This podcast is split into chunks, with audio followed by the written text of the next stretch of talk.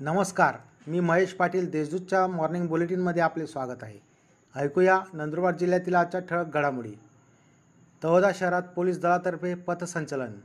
Corona विषाणूचा प्रादुर्भाव रोखण्यासाठी कोरोनाच्या पार्श्वभूमीवर नागरिकांमध्ये पोलिसांचा वचक राहावा या उद्देशाने आज तळोदा शहरात पथसंचलनाचे आयोजन करण्यात आले होते. यावेळी पोलीस उपविभागीय अधिकारी श्रीकांत घुमरे पोलीस निरीक्षक पंडित सोनवणे यांच्यासह पोलीस कर्मचाऱ्यांनी सामाजिक अंतर ठेवून शहरामध्ये पथसंचलन केले. लांबोळा येथील पेट्रोल पंपातून सव्वा तीन लाखाचा डिझेल लंपास. शहादा तालुक्यातील लांबोळा येथील पेट्रोल पंपातून साडेतीन हजार लिटर म्हणजेच तीन लाखाचे डिझेल लंपास केल्याची घटना घडली आहे. या प्रकरणी अज्ञातेविरुद्ध शहादा पोलीस ठाण्यात गुन्हा दाखल करण्यात आला आहे.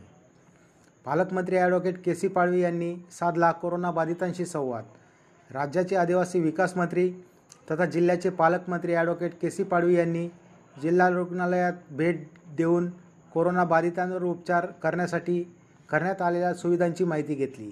त्यांनी पी पी किट घालून कोरोनाबाधित व्यक्तींशी संवाद साधला.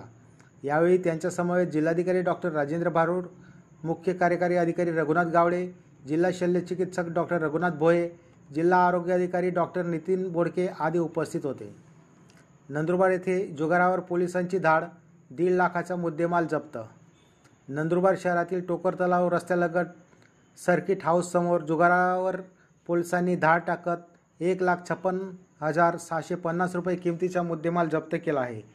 या प्रकरणी चार जणांविरुद्ध गुन्हा दाखल करण्यात आला आहे.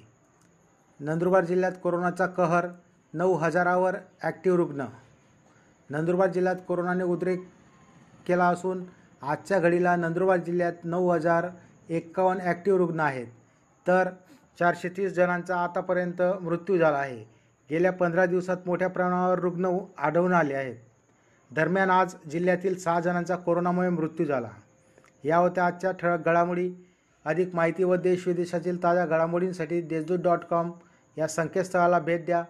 तसेच वाचत रहा दैनिक देशदूत. धन्यवाद.